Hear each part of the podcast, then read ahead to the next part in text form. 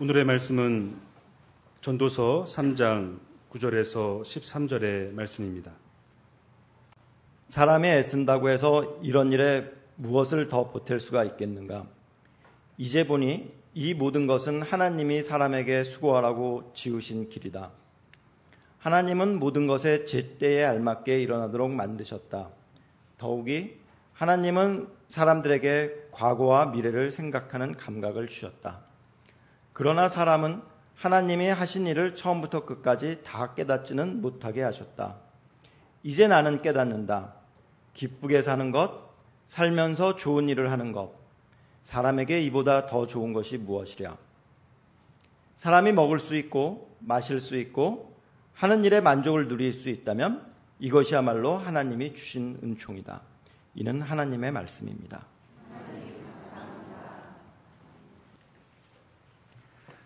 아, 참 좋으신 주님의 은총과 평강이 교회 여러분 모두와 함께 하시길 빕니다. 아, 무덥죠? 네. 그래도 여러분 희망을 가지십시오. 내일이 입추입니다. 어, 여름 한복판에 가을이 예, 들어서기 시작한다고 하죠. 어, 음력 7월을 뭐라고 하냐? 맹추라고 얘기합니다. 그러니까 어, 기억이 흐리멍덩해가지고 잘 기억 못하는 그런 맹추가 아니라 만맹자의 가을 추자 써가지고 가을이 시작되는 지점이라고 하는 말이죠. 그러니까 한참 무더워야 아, 우리가 가을의 기쁨도 그렇게 맛보게 되는 것 아닌가 하는 생각이 듭니다. 한참 더울 때면은 저는 아, 농가 원령가를 찾아가지고 내가 지금 어떤 때를 지나가고 있는지를 늘 아, 참고하곤 하는데 이 맹추 때가 되면 뭐라고 노래하고 있냐면 이렇게 노래하고 있습니다. 늦더위 있다 한들 절서야 속일 소냐. 비밑도 가비없고 바람끝도 다르도다 하고 말합니다. 아, 제 아무리 늦더위가 있다고 해도 절기를 숨길 수는 없죠. 아, 그리고 뭐 이제 비도 가볍고 또 바람끝도 분명히 다르게 느껴지는 그런 계절이 우리 앞에 당도하고 있는 것입니다. 아, 노아 홍수 끝나고 나서 하나님은 다시는 홍수로 생명 있는 것들을 멸절하지 않겠다고 맹세하시면서 하늘에 무지개를 걸어놓기도 했지만 사람들에게 약속해 주셨습니다. 어떤 약속이죠? 땅이 있는 한 뿌리는 때와 거두는 때, 추위와 더위, 여름과 겨울, 낮과 밤이 그치지 아니할 것이다 했습니다. 성경을 진실하게 우리가 읽는다고 한다면 계절의 변화, 낮과 밤의 변화 이런 것들이 뭐 때가 되니까 당연하지 이렇게 생각할 게 아니라 주님의 은총이 우리에게 지속되고 있는 징표로 본다고 한다면 우리에게 주어져 있는 모든 시간을 하나님 은총의 시간으로 누릴 수 있지 않을까 하는 생각이 아, 들기도 합니다. 여러분 이렇게 자연의 리듬은 하나님이 정해놓으신 순서에 따라서 잘 운행됩니다. 물론 사람들이 이 자연의 운행을 거스리도록 만드는 것은 어, 이 우주 가운데 존재하는 이 지구상에 존재하는 모든 생명 가운데 오로지 인간만이 그 하나님의 질서를 위배하며 살고 있습니다만 그렇죠. 그 때문인지 인간 세상을 바라보면 답답하기 이를 데 없습니다. 아, 특별히 지난 한 주간 기독교인들은 참 많은 부끄러움을 느꼈을 거예요. 여러분 안 그러신가요? 아, 육군 대장과 그의 아내가 공관병에게 소위 갑질을 했다 하는 이야기를 우리가 많이 들었습니다. 그냥 그런 일을 해도 괜찮겠는데 매스컴은 도드라지게 뭐라고 얘기하냐면 그분들의 사진을 아, 세상 앞에 내놓는데 어떤 사진이었습니까? 아, 교회에서 아, 앞자리에 앉아가지고 무릎 위에 성경을 올려놓고 기도하고 있는 모습을 보여주면서 그분들이 교, 아, 교회 장로님이고 아, 그리고 권사님이라고 그렇게 얘기를 합니다. 새벽 기도까지 거르지 않는 아, 그런 분이었다는 거죠. 왜 부끄러움이 우리의 몫이 되는지 모르겠습니다. 점점 어, 네. 준비를 해놓고 있겠습니다. 네. 아, 특별히 이제 그분들을 바라보면서 매스컴이 뭐라고 얘기하냐면은 독실한 기독교 신자. 그렇게 얘기합니다. 독실함이라고 하는 이 말이 굉장히 좀 안 좋아요. 어떤 의미에서 그러냐면 독이라고 하는 글자는 도탑다라는 뜻이고요. 실이라고 하는 글자는 열매를 뜻하는 열매실이기도 하지만 무르익다 그런 뜻입니다. 그러니까 독실하다고 하는 건 뭐냐면 신앙에 있어서 뭔가 무르익었고 그 삶이 많은 열매를 거두게 될 때 독실하다고 말할 수 있는 거예요. 근데 사람들이 독실함을 얘기할 때 대개 그 독실함은 어떤 것들 입니까? 아, 교회 열심히 다닌다든지 새벽 기도 그러지 않는다든지 아, 일주일에 며칠씩 금식을 한다든지 이런 것들이 독실함의 징조처럼 여겨지는 어, 세상에 우리들이 살고 있는 것이지요. 근데 여러분 사실은 그런 독실함이라고 하는 게 사람 눈 속이기에는 좋을는지 몰라도 하나님 보시기에는 그렇게 아름다워 보이지는 않는다는데 문제가 있습니다. 왜 그럴까요? 사람은 겉모양을 보지만 하나님은 중심을 보시는 분이기 때문에 그렇습니다.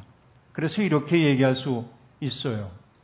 여러분, 아, 정말로 독실하다고 하는 것은 외적으로 드러난 그런 모습을 보면서 우리가 평가할 수 있는 것 아닙니다.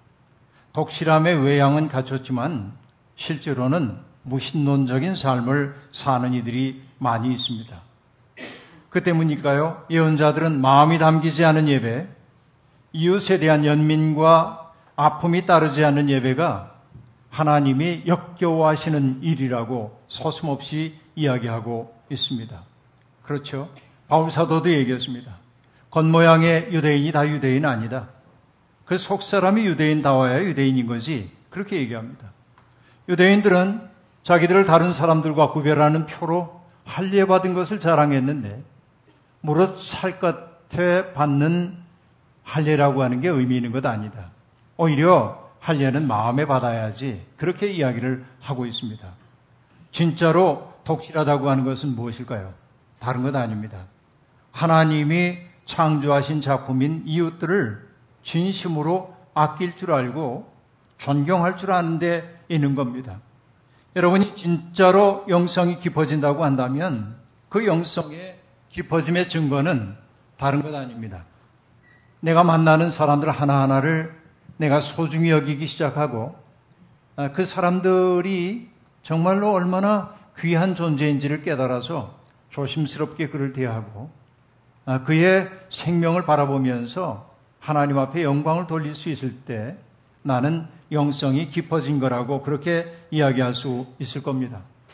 결국 영성이 깊어진다고 하는 것은 자기 중심주의에서 벗어나와서 타자들, 아니 타자화된 사람들을 아끼기 시작할 때 나는 영성이 깊어진다. 그렇게 말하면 되겠습니다. 평생을 교회 다녀도 태어나는 순간부터 죽는 순간까지 교회를 다녀도 미안한 말이지만 영성의 문턱에도 접어들지 못한 사람들 아주 많이 있고 그러나 하나님을 믿은 지 몇 해 안 돼도 그 본질의 핵심에 탁 당도해가지고 깊은 차원까지 들어간 사람들도 있는 겁니다. 그런 걸 아시기에 주님께서는 처음 된 자가 나중되고 나중된 자가 처음 된다고 그 영성의 비밀을 그렇게 밝혀 보여주셨던 것입니다. 여러분, 정말로 영성이 깊어지는 사람들은 기뻐하는 사람들과 함께 기뻐하고 슬퍼하는 사람들과 함께 슬퍼하는 사람입니다. 영성이 깊은 사람은 자기보다 높은 사람들에게만 늘 얼굴을 보이려고 애쓰는 사람이 아닙니다. 바울 사도가 얘기했던 것처럼 정말 영성 깊은 사람은 비천한 자들과 사귀려고 자기를 낮출 줄 아는 사람이라고 말할 수 있겠습니다. 불공평한 세상에 의해 짓밟힐 대로 짓밟힌 사람, 세상에서 천덕꾸러기 취급받고 있는 사람들, 그들에게 다가가 서슴없이 손 내밀고 그들의 벗이 되어줄 수 있을 때, 우리는 비로소 영성의 문턱에 접어들었다고 얘기할 수 있겠습니다. 여러분, 우리가 정말 자기를 비워 종의 모습을 취하고 사람과 같이 되신 분을 구원자라고 믿는다고 한다면 우리 또한 예수 그리스도가 그랬던 것처럼 나 자신을 낮추는 일에 익숙해져야 합니다.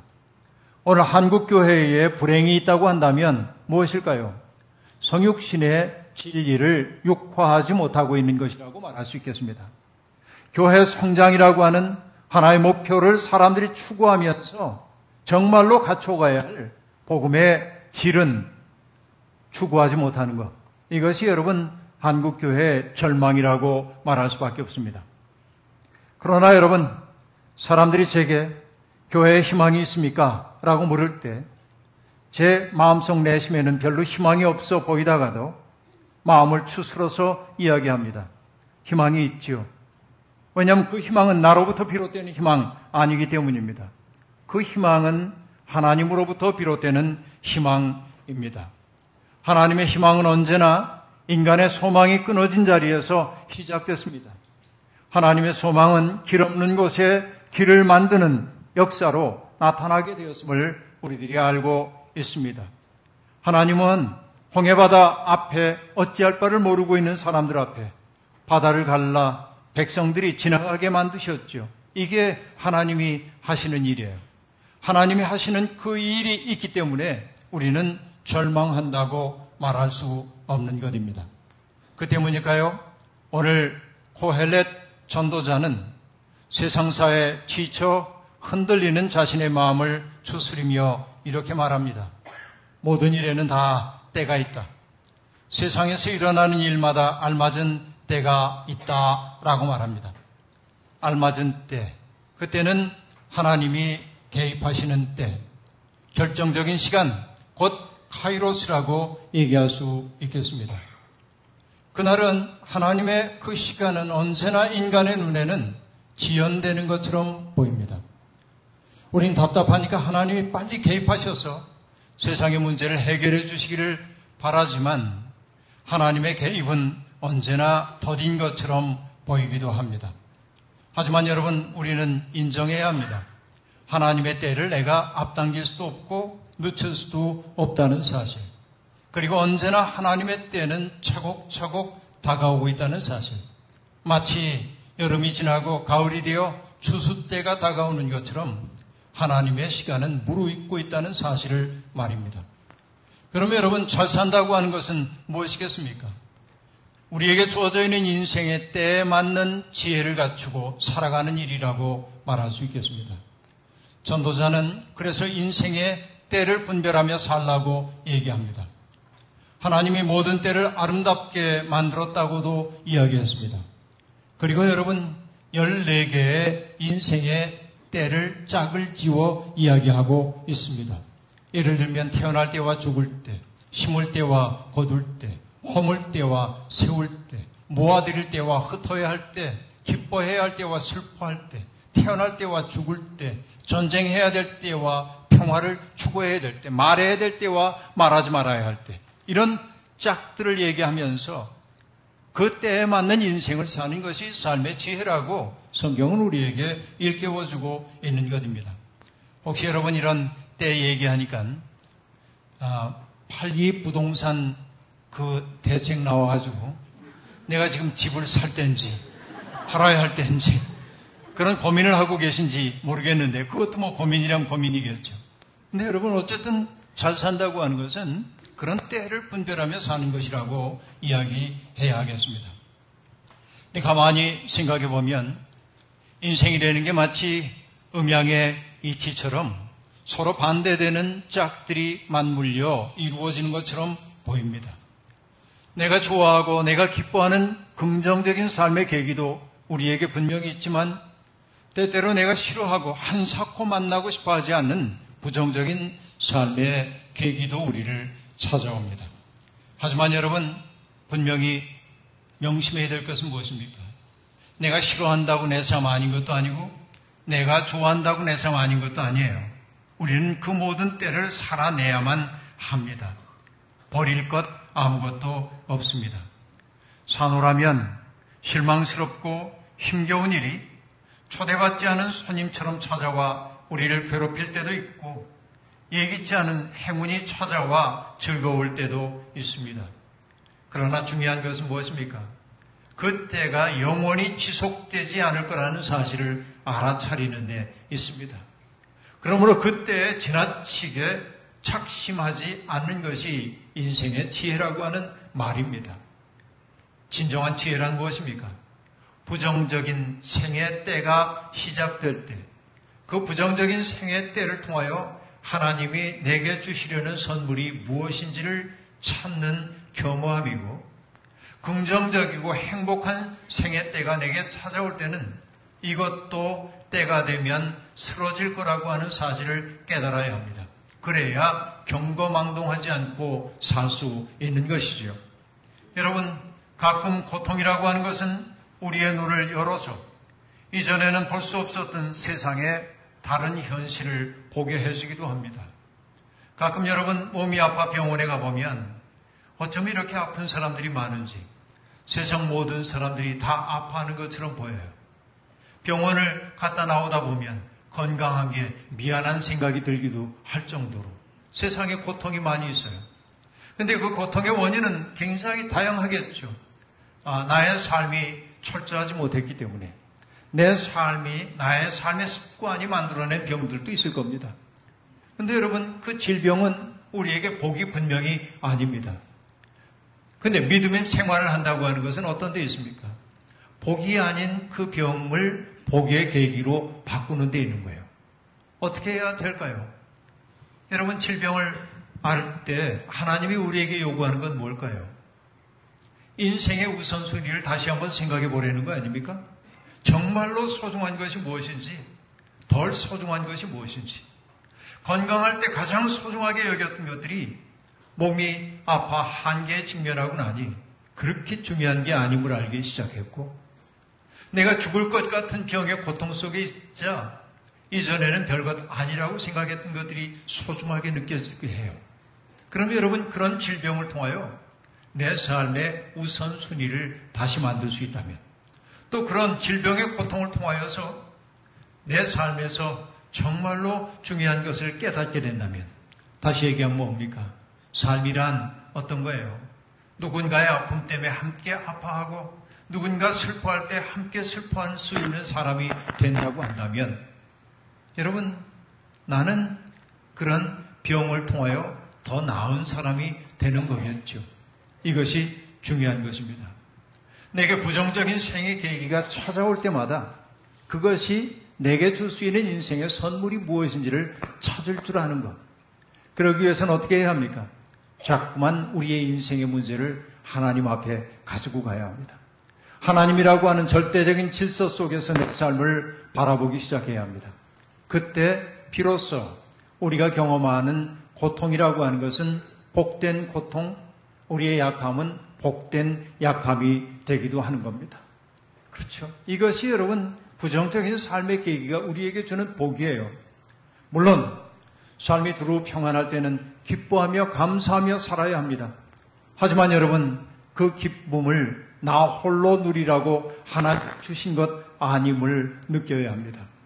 자칫 여러분 기뻐하는 것은 나 홀로 누려야 하는 것처럼 생각합니다. 그렇지 않습니다.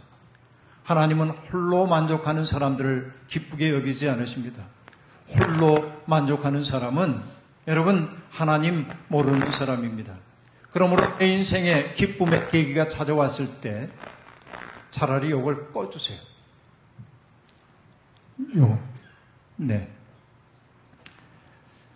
아, 홀로 만족하는 것은 우리를 참 사람의 길에서 멀어지게 만든다는 사실을 우리들이 알아차려야 할 것입니다. 세상 현실에 여러분 눈길을 줄 때마다 우리는 무력감에 사로잡힐 때가 아주 많이 있습니다. 아무리 애써도 세상이 조금 더 달라지지 않을 것처럼 보이기 때문입니다. 악의 현실이 마치 정말 산사태처럼 압도적으로 우리를 찾아들 때가 많이 있습니다.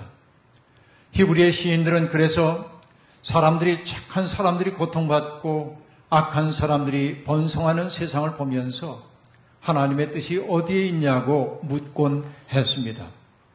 우리는 시편 도처에서 하나님 언제까지 이런 일이 지속되어야 합니까? 하나님 어찌하여 이런 일이 내게 어딥니까? 라고 탄식하는 시인들의 탄식을 듣곤 합니다. 고헬렛도 같은 마음이었던 것 같습니다. 그래서 그는 이렇게 말합니다. 사람이 애쓴다고 해서 이런 일에 무엇을 더 보탤 수 있겠는가? 이제 보니 이 모든 것은 하나님이 사람에게 수고하라고 지으신 짐이다. 라고 얘기합니다. 그렇죠. 세상 아무리 봐도 악한 사람 잘 되는 현실 바뀌지 않는 것처럼 보인다는 거예요. 코헬렛의 이 말은 자칫하면 우리를 역사 비관주의로 이끌 수 있습니다. 인간의 노력과 상관없이 세상은 제멋대로 갈 길로 간다면 여러분 우리가 애써서 세상에 죄악된 흐름을 거슬려 살아야 할 이유가 없잖아요. 만수산 드렁치기 얽혀져 사는 것처럼 우리도 적당히 불의와 손잡고 내 이익 도모하며 살면 되잖아요. 여러분 정말로 코엘렛이 우리에게 들려주려는 게 그렇게 살라고 하는 말입니까? 그렇지 않습니다. 여러분 사람이 애쓴다고 해서 이 일에 무엇을 보탤 수 있겠는가 하는 이 말씀은 그 다음에 나오는 11절과 관련시켜 봐야만 의미가 도드라지게 드러납니다. 하나님은 모든 것이 제때에 알맞게 일어나도록 만드셨다. 더욱이 하나님은 사람들에게 과거와 미래를 생각하는 감각을 주셨다. 그러나 사람은 하나님이 하신 일을 처음부터 끝까지 다 깨닫지는 못하게 하셨다라고 말합니다. 여러분, 우리가 잠시 절망에 빠지는 까닭은 무엇입니까? 그것은 역사를 바라볼 때 우리들이 하나님을 염두에 두지 않고 역사를 바라보기 때문에 우리는 절망에 빠지기도 하는 겁니다. 그 때문에 어둠이 지배하는 것처럼 보이는 세상에서 우리 낙심하는 겁니다. 그러나 하나님을 믿는 우리는 분명히 압니다. 뭘 압니까? 잠시 어둠이 빛을 이기는 것처럼 보여도 어둠은 빛을 이길 수 없다는 사실 말입니다. 미움이 사랑을 이길 수 없다는 사실 말입니다. 하나님은 이사야 선지자를 통해서 근 시 안에 지나지 않는 우리에게 이런 말씀을 들려주셨습니다. 나의 생각은 너희의 생각과 다르다. 너희의 길은 나의 길과 달라. 이게 하나님이 하신 말씀입니다. 하늘이 땅보다 높듯이 나의 길은 너희의 길보다 높으며 나의, 나의 생각은 너희 생각보다 높다. 이것이 하나님의 말씀입니다. 이것을 우리들이 인정해야 합니다. 내 생각을 뛰어넘는 하나님의 생각, 나의 계획을 뛰어넘는 하나님의 계획이 차곡차곡 진행되고 있고 그 계획은 때가 되면 일어날 거라고 우리들이 확고하게 믿게 될 때 우리는 마음속에 자라나는 절망의 뿌리를 도려내며 희망의 사람으로 거듭날 수 있는 겁니다. 하나님은 사람에게 과거와 미래를 탐구하는 탐구의 정신을 왕성하게 주셨어요.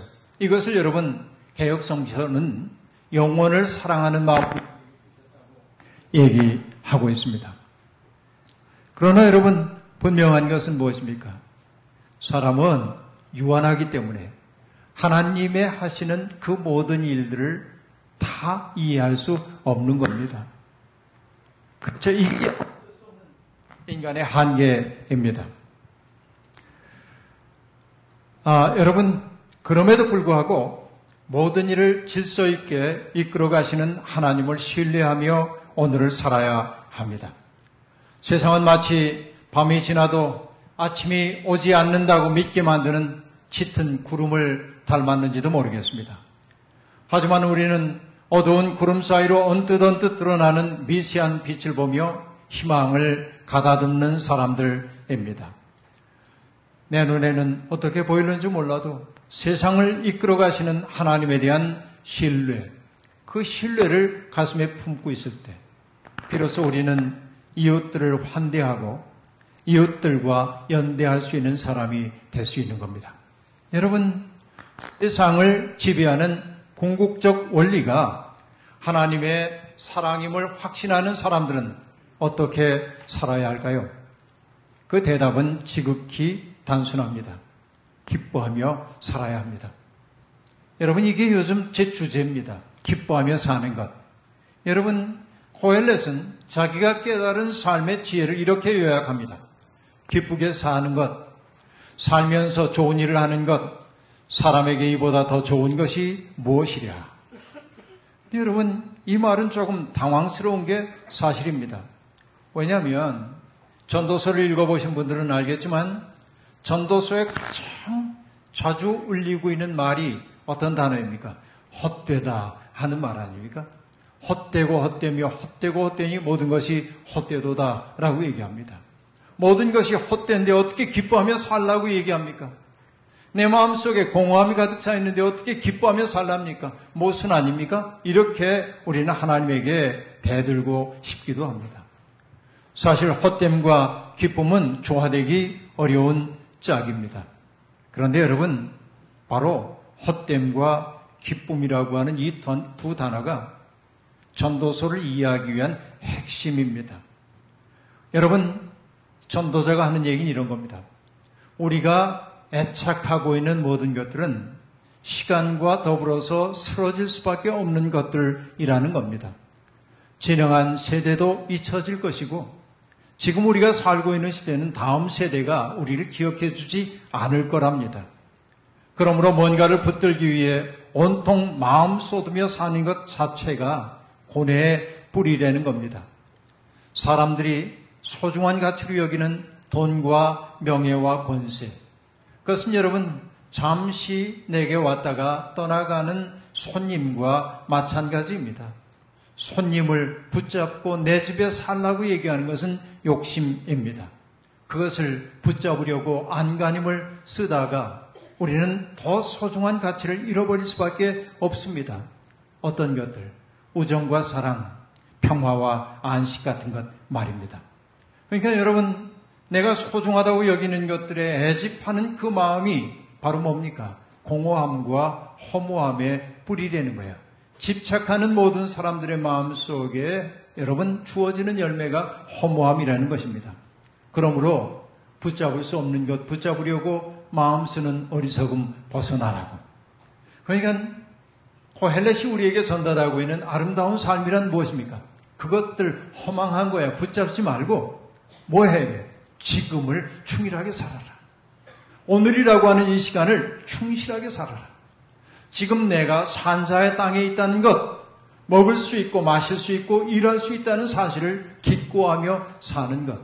그래서 오늘의 나를 누군가에게 선물로 줄 수 있다는 사실을 기뻐하며 살라는 것입니다. 그러므로 여러분, 믿는 사람들에게 참 기쁨이라고 하는 것은 내가 원하고 바라는 것들이 이루어지는 것이 아니에요. 코헬렛이 우리에게 지금 말하고 있는 기쁨이라고 하는 건 그런 것 아닙니다. 진정한 기쁨. 그것은 하나님의 꿈을 가슴에 품는 거예요. 그리고 여러분, 진정한 기쁨은 어디에서부터 옵니까? 이웃들의 삶을 복되게 하는 데서 내게 주어지는 선물이에요. 그 기쁨을 한껏 맛보며 살라는 겁니다. 바로 예수 그리스도는 그런 삶을 사셨습니다. 하나님의 뜻에 대한 아멘이 되기 위해 당신을 내려놓으셨고, 하나님 예수님은 끊임없이 당신을 누군가에게 선물로 주셨습니다. 그 삶의 결과가 십자가라고 해도 주님은 그 기쁨으로부터 멀어질 수가 없었습니다. 요한복음 17장에는 세상에 남겨져 있는 당신의 제자들을 위해서 주님이 하나님께 바치는 기도가 나오는데 그 기도 가운데 이런 기도가 있죠. 이제 나는 아버지께로 갑니다.